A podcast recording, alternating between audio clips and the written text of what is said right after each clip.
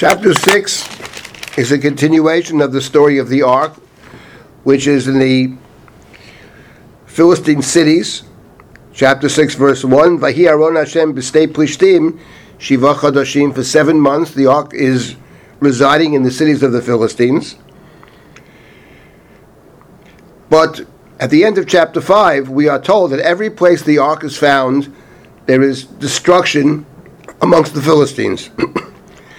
so the Philistines send the ark from one city to the next, and finally, nobody wants the ark because every place the ark is going, the Philistines are dying. So in chapter 6, the Philistines come together and say, How can we return the ark to its place? We can't have this ark amongst us. It brings only destruction. What is the best way to send the ark back? They ask their priests, they ask their magicians. And the answer, of course, is without getting to all the details of this, we have to send it back with a gift. And they did, after they sent it with various uh, gifts, uh, and they are hoping that in sending it back, the plagues will, will, will stop. Verse number six of chapter six is very instructive.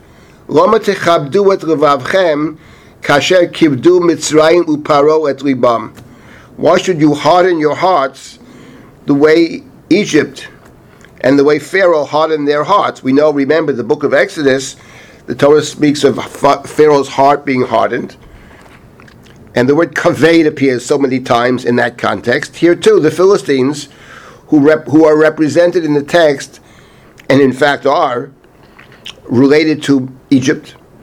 They say, We don't want to fall into the same trap that the Egyptians fell into. Send this ark away. Let the ark go.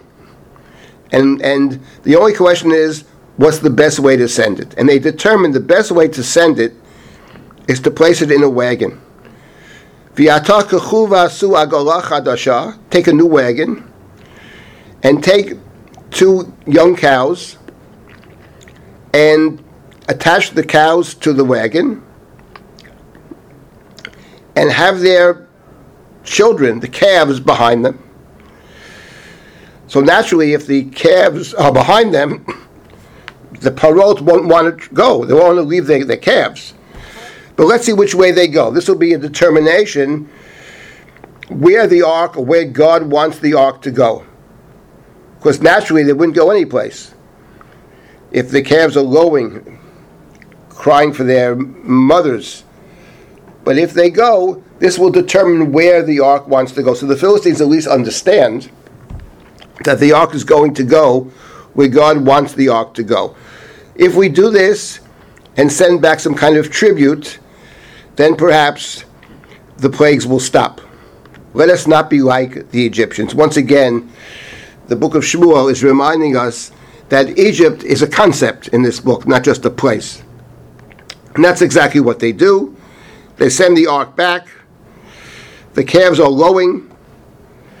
Nonetheless, the cows go straight. Verse number 12, Vayisharna haparot baderech, al derech bet shemesh, bimsila achat, holchu haloch viga'o, rosaro yamin usmol. Cows went straight ahead. They went along a single high road, lowing as they went, turning off neither to the right nor the left. The lords of the Philistines walked behind them as far as the border of Beit Shemesh. So the ark is being returned to the Israelites to the town of Beit Shemesh. And now, chapter 6 describes what happens when the ark returns to Beit Shemesh. Surprisingly, when the ark returns to Beit Shemesh, and the people of Beit Shemesh raise up their eyes and they see the ark, and they're very happy. By Yismechu wrote, And the ark, uh, the cart carrying the ark, comes to the field of Yoshua Beit Hashimshi. It stands there, and it's in the middle of the field. They people take the wood from the cart and bring these cows as a burnt offering to God. The Levium come forward and they place the ark on top of a great rock. And the people of Beit Shemesh bring sacrifices on that day to God.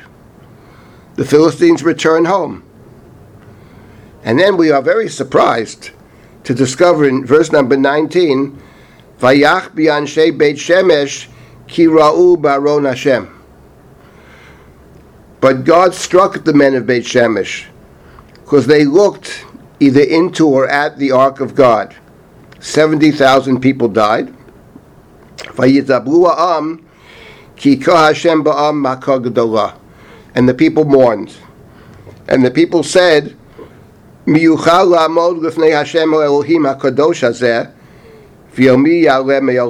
can stand before this holy God? To whom shall God go up from us?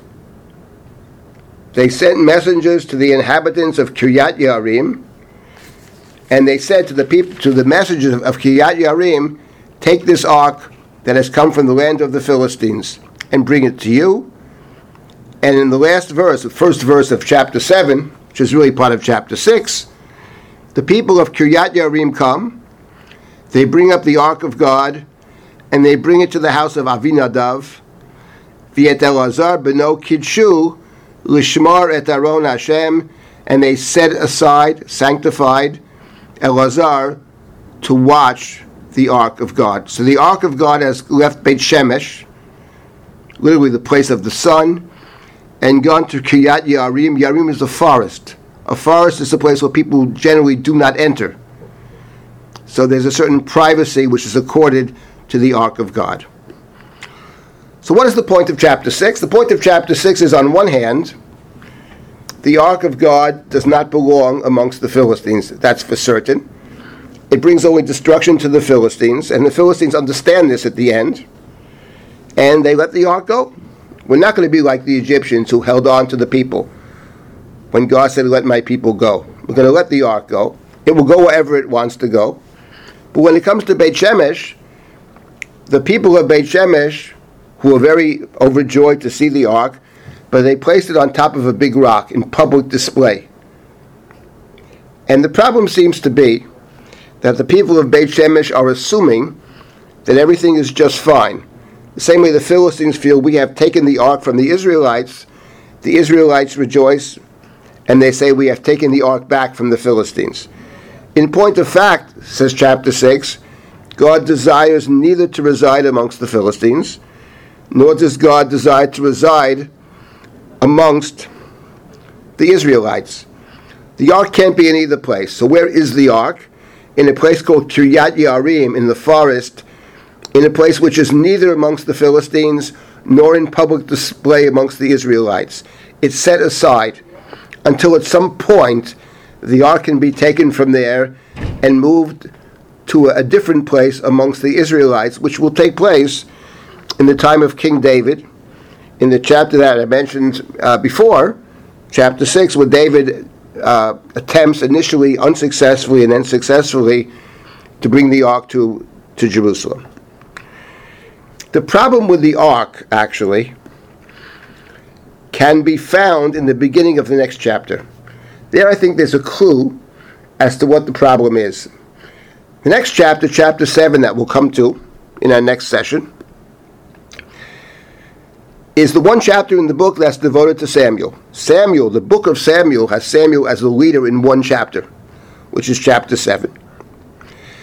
And the beginning of chapter 7, verse number 2, is Vayhi miyom shevet ha'aron b'kiryat yarim, Vayibu hayamim, Vayiyu esrim shana, Vayinahu kol beit Yisrael acharei Hashem. It came to pass that from the time the ark came to Kiryat Yarim, many years passed, 20 years, and Israel, Vayinahu, cried out for, yearned for, all of Israel yearned for God. And this is, I think, a very instructive verse for our purposes. The ark of God represents God's presence. The danger, as we have seen, is that people may misconstrue and think that the ark has its own separate significance apart from God. It's magical, it's special. If the ark is there, then God is there.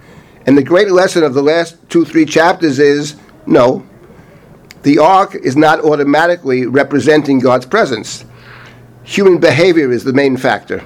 So the Ark of Shiloh, no matter where, what you do, will not necessarily mean that God is amongst you.